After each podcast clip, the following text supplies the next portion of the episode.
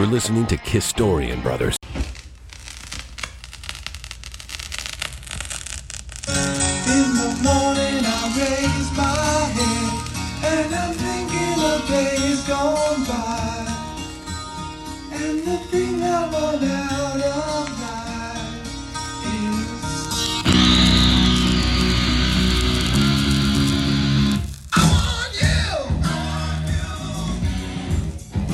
Hey, welcome to Kisstorian. This is Dave.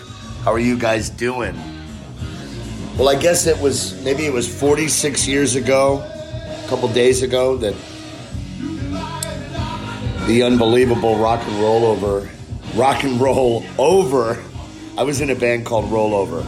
That's how close rock and roll over is to me. Um, not only was uh, the first Kiss song I ever heard, Doctor Love, uh, and then got it on a Ronco uh, greatest hits item. But this record is really like the original lineup playing as hot as they could play live, as they did on Alive One and Alive Two, but in a studio. But in this case, in a studio in the sense of a studio recording, but in fact in a theater. Which is, you know, maybe something nobody's really touched on is the pure genius. Hold on, I gotta turn the record down a bit. the pure genius of Gene and Paul and, and Eddie Kramer deciding to go up to Nanuet Theater or whatever. Because you got Ace just across the bridge there, right? And they're not in the city, so they're not going to, they're sort of semi sequestered from their party buddies. Um, and they can sort of, well, now they're also better players from touring. And the structured, uh, process that they did with Destroyer, this was a complete antithesis of this. This is with their their buddy Eddie Kramer from the way back, who uh, you know did a live one and did their initial demo. So there's total comfort. Uh, so much comfort, in fact, of course, that Ace Frehley ends up recording with him later. Holy fuck! I know Paul and Gene talk about never. Well, Paul about, you know, no one will appreciate the new music. He's missing the point. It's all about new music, bro. Anyway, um, what if they could get Eddie Kramer? Even if it was just to do a hot single every now and then and get back to, you know, what they did with Monster and Sonic Boom in terms of basically creating sort of uh, rock and roll over big sounding studio records. Um, Love Gun's much thinner. I can't believe I just let that roll through without talking about I Want You. And we're into Take Me. Well, I Want You is a great start to the record. I when I was a kid, I didn't really like I Want You. I don't know, there was something there like I didn't like it as much as I Stole Your Love or. And Take Me is sort of semi kiss filler. Call it 76 filler. But it holds up today extremely well. And it's got a great back pocket. But anyway, just to talk about my initial thoughts on Rock and Roll Over it doesn't sound like it's in a theater. I mean, you know, nothing's uh, sort of lost in the wash. You can hear the cymbals great. Um, I love the drum sound. I love how full Ace's sound is and how sparse his playing is on the solos on this. The record's a tad short, not not as short as uh, Dress to Kill, but um, you know they they all hit you differently through your life when you're a, a Kiss fan, right? You know, on revisit. So the other day, of course, I cranked this on, you know, as loud as I could play it listen to the whole record. And I was also struck by uh, how tight uh, Gene and Peter are as a rhythm section, you know. Um, man, what a great fucking rock record.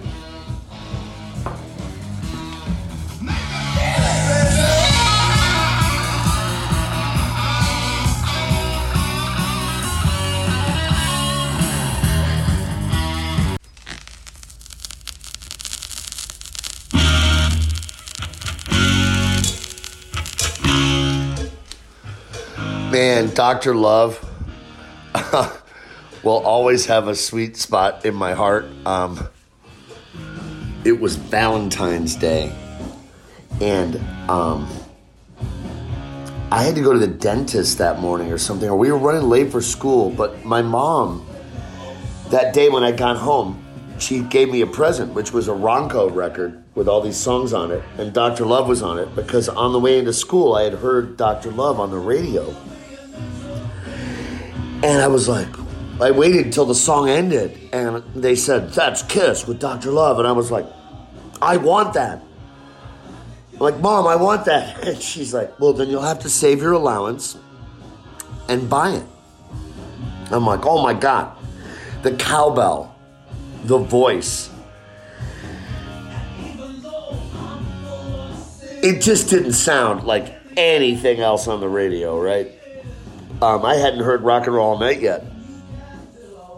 And, um, excuse me, a little bit of heartburn. I went to a Bears Lions party and there was like kielbasa. Whew. Anyway, um, the funny thing is, the first step of the cure is a kiss. My first kiss was that day. I was in love with this girl. It was fourth grade. And I asked her boyfriend at the time, I said, Can I kiss Michelle for her birthday? And he said, Sure. So I had to take the bus, but she would walk to her place. So as she was leaving, I said, Michelle, can I tell you a secret? And she was like, Okay. And I literally went, pss, pss, pss. and then I kissed her cheek, and she screamed, right? Yuck. And I was so embarrassed, and I ran and I cried, and I got home, and my mom had got me that record. And on there is this uh, Bay City Rollers song, which was the next track after Dr. Love, and it's uh, the way I feel tonight.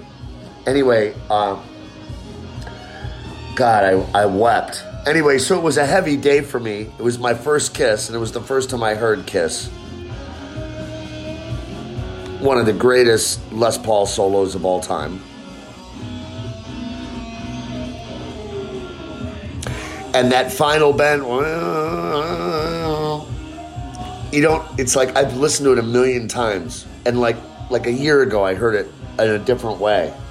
I think it was because I got to hear the uh, uh, isolated tracks that our Kiss friends are kind enough to put, you know, pop online for us. You know, I don't know if this is a cool idea for a podcast or not, or if anybody has any interest in hearing what the fuck I have to say. Uh, except that, yeah, except that you know I'm a huge Kiss fan.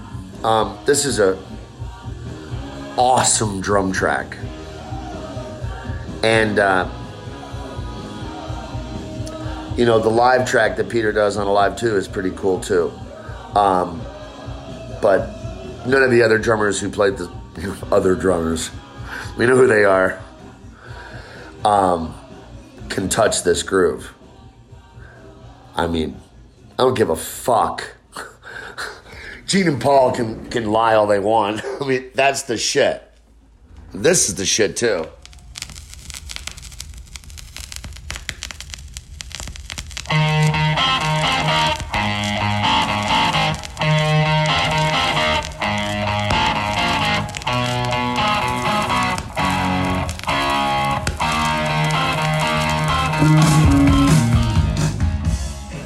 This is the warmest Kiss record of all time. The bass tone on this record, and the guitar tones, um, and the space. Uh, and the, the bass is really prevalent, even when he goes up high. I mean, Gene's always had awesome bass tone, uh, recording wise, you know, except for maybe, you know, in the 80s, you know, turned him into a robot. They had to. But that, um, real bass players, if you hang out and you play them Kiss, early Kiss, they're like, oh shit, that's cool. And uh, they'll tell you that, like, you know, what's awesome is the Kiss songs, like, the bass really sticks out. When I was a kid, all I could ever hear was guitars. Um, but so this song is basically a sort of a, a Stones, you know, Slade's song. Uh, there's great drums on it. And, I mean, Gene's vocals and Ace's leads. It's just like, it's like they've mastered the Kiss sound, and Eddie Kramer's like, I know exactly what to do with where you guys are at with these tunes.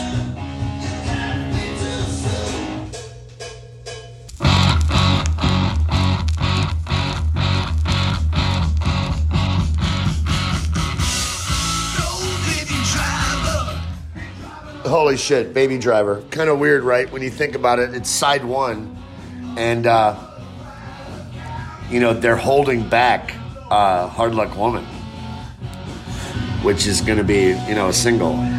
so uh, probably at Eddie's behest. I mean that's the story, right? Uh, it's like a Rod Stewart like hit. Of course, Paul wrote it for Rod. Sure he did. Who God knows. Oh, and Paul had to work so hard to get Peter to sing it. I don't think so, man. When he got up there at the reunion thing that he did at the convention, Peter got up there and the band was alive. And when he walked off, Paul said, like, probably the coolest thing he's ever said. Paul goes, he sounds better than us. You're damn right, motherfucker. Anyway, uh, I've heard the, them working on this song, you know, and I, I feel like it was patched together by Gene and Paul, you know, to help it, give it its gravitas. Um, and Eddie probably like reined it in for everybody at some point. Uh, but there's very few vocalists that can scream like Peter Criss. Um, some of the screams on this are, you know, maybe it was from his uh, Primal Scream therapy, uh, you know, sessions. God knows. But my God.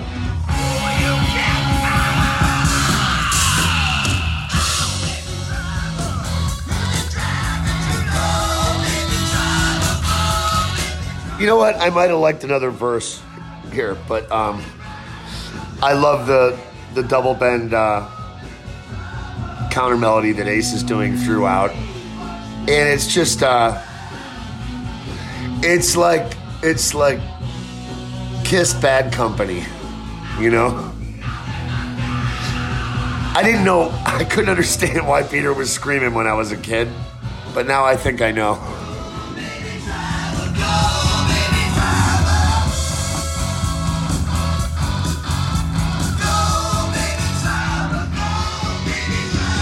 Drop of the Needle, side two, Rock and Roll Over, 1976. The side may need cleaning. Certainly, Gene's mind needs cleaning.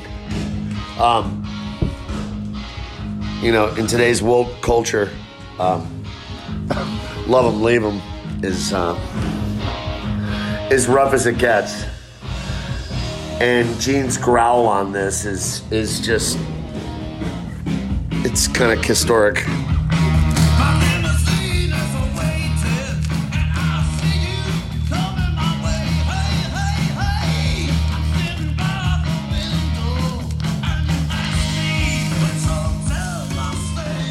You know, I think it's slightly overlooked. I mean, Kiss always gives it all they've got, their vocal tracks and shit. Like, if you think you can play Kiss, fine.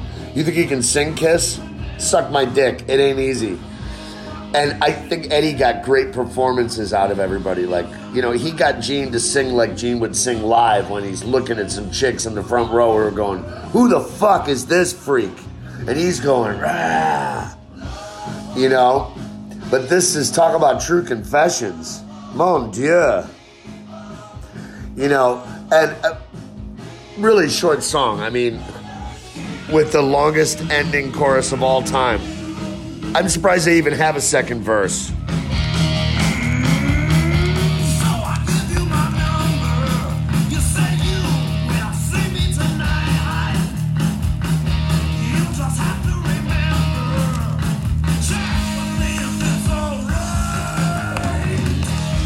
Kind of a throwaway line. You could do better. But this is devastating.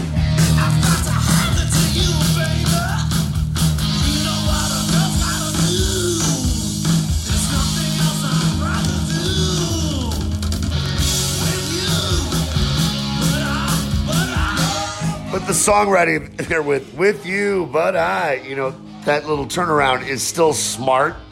That's why I think critics were sort of like, you know, this is pretty like vinging, uh, you know, verging on date Ray Brock, and then also it's really smart.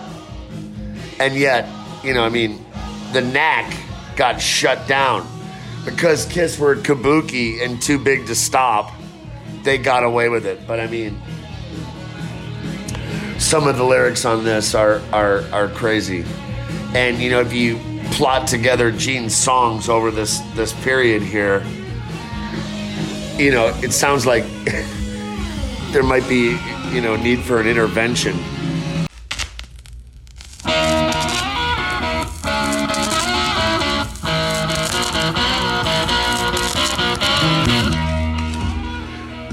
Shucks, Kisstorians, I just love Mr. Speed. I loved it the first time I heard it. I had just picked up uh, Gold and Platinum uh, Lynyrd Skynyrd record. You know, it's like my first few purchases. In the 70s, you know, you would, if you were like into a band and you could afford a record, you'd go for the double record, possibly the live record. Anyway, this was so Skynyrd. And I just loved this harmony. It's like there's a little bit of like we're gonna harmonize, like, but they didn't really pretty it up, you know, as much as one might be able to, like, you know, or they would with 80s back vocals and shit. And if you pop on the earphones, you know, if you're listening on a good stereo, especially on a turntable, you can hear their voices very distinctly, and it's awesome. Probably, possibly my favorite Paul Stanley tune.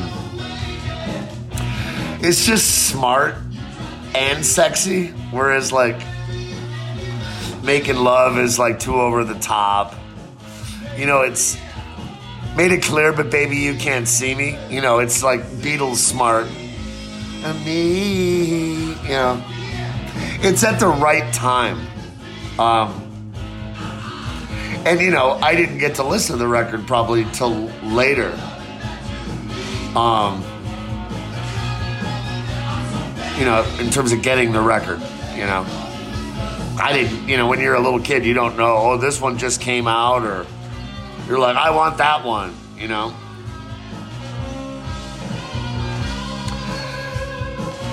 You know, Ace is so laid back on the solos. They like rock and the timing is great, but he doesn't, there's no, he sounds super relaxed.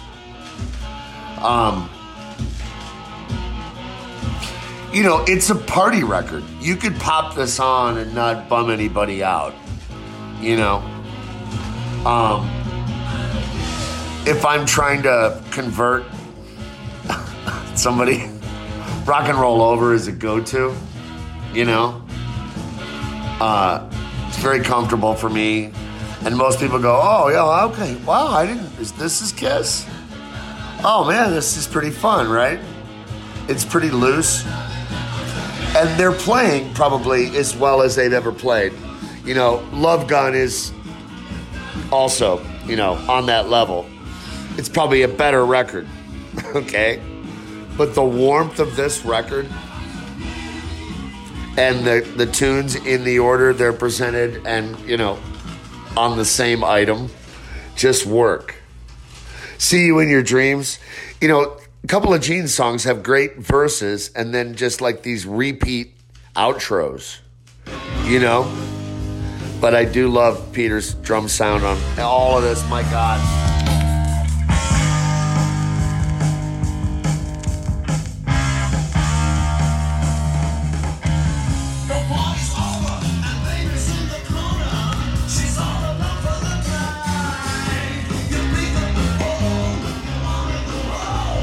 Oh, this is majestic kiss. I mean, it's all right. I feel like on some of these songs, you know, it seems like Paul like infringed on Gene's songs, like like his voice is too loud as a counterpoint. There's another time that happens. Um, But I love how Gene is like very, dis, you know, it's really funny talking about direct messaging. Like, you, young girl in your room, I'm thinking about you. You're listening to my record and I want to screw you. I mean, my God. But as far as like, you know, being on message, on brand, it's diabolical.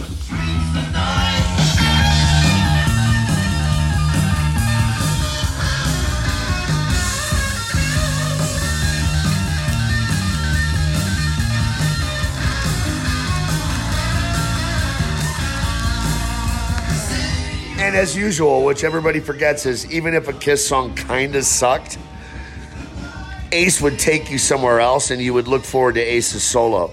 That's what's lost on like anybody who's like thinking about history like in a like a very like like tr- all-encompassing way. The fact is Ace Frehley carried Kiss through some shitty rock songs.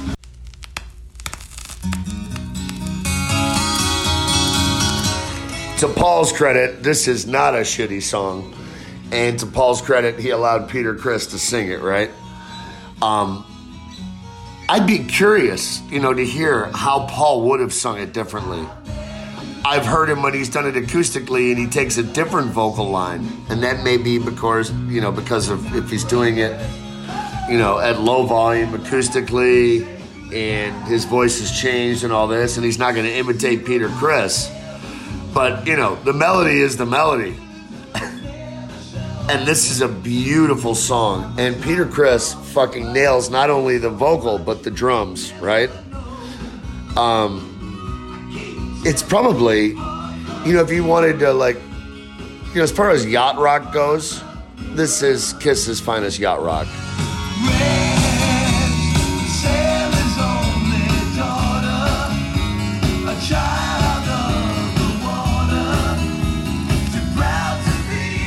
you know, and to nail it home, he even references sort of brandy, right?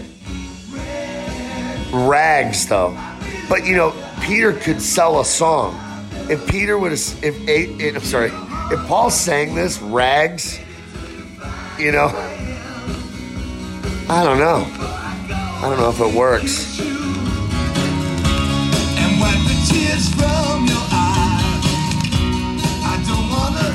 Imagine Ace singing it, right? Or Ace doing a version of it, right? Imagine Gene singing it.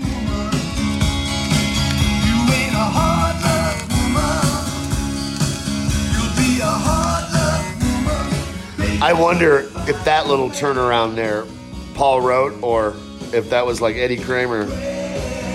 You know, uh Anyway, a great mix again and just really warm and uh would fit on any Rod Stewart record. And of course, the album finishes with their most Sepp offering of all time, Making Love.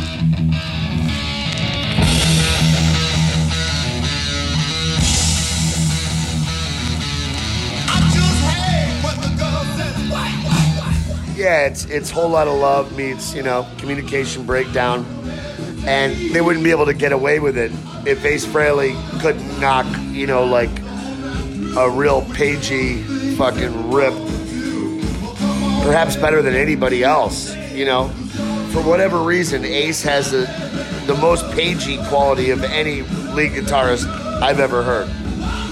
He doesn't have the melodic genius that Jimmy has. But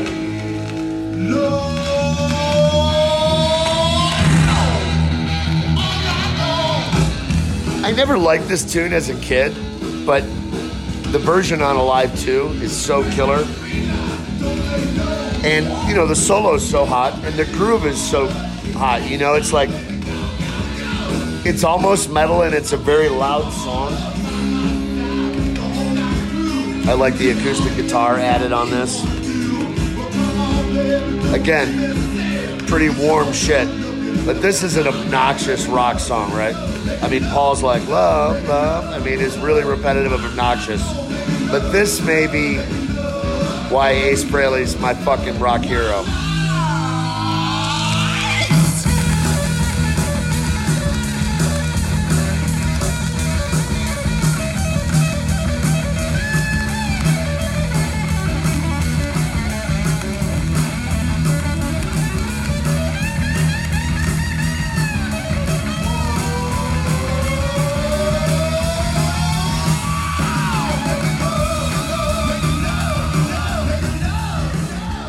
Check out the live versions of that. When Paul kicks into the vocals, Ace always does something a little different. In that one, he or on Alive Two, he does like this really freaky chromatic run. Um, I also love Peter's fills on this. Um, right here.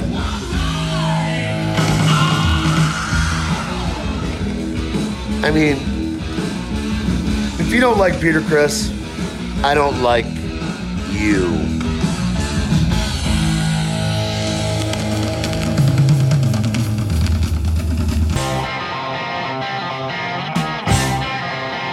You're listening to Kisstorian Brothers. Phone calls about Kiss from your friends at Kisstorian.com. The originals, keeping it real since 2010.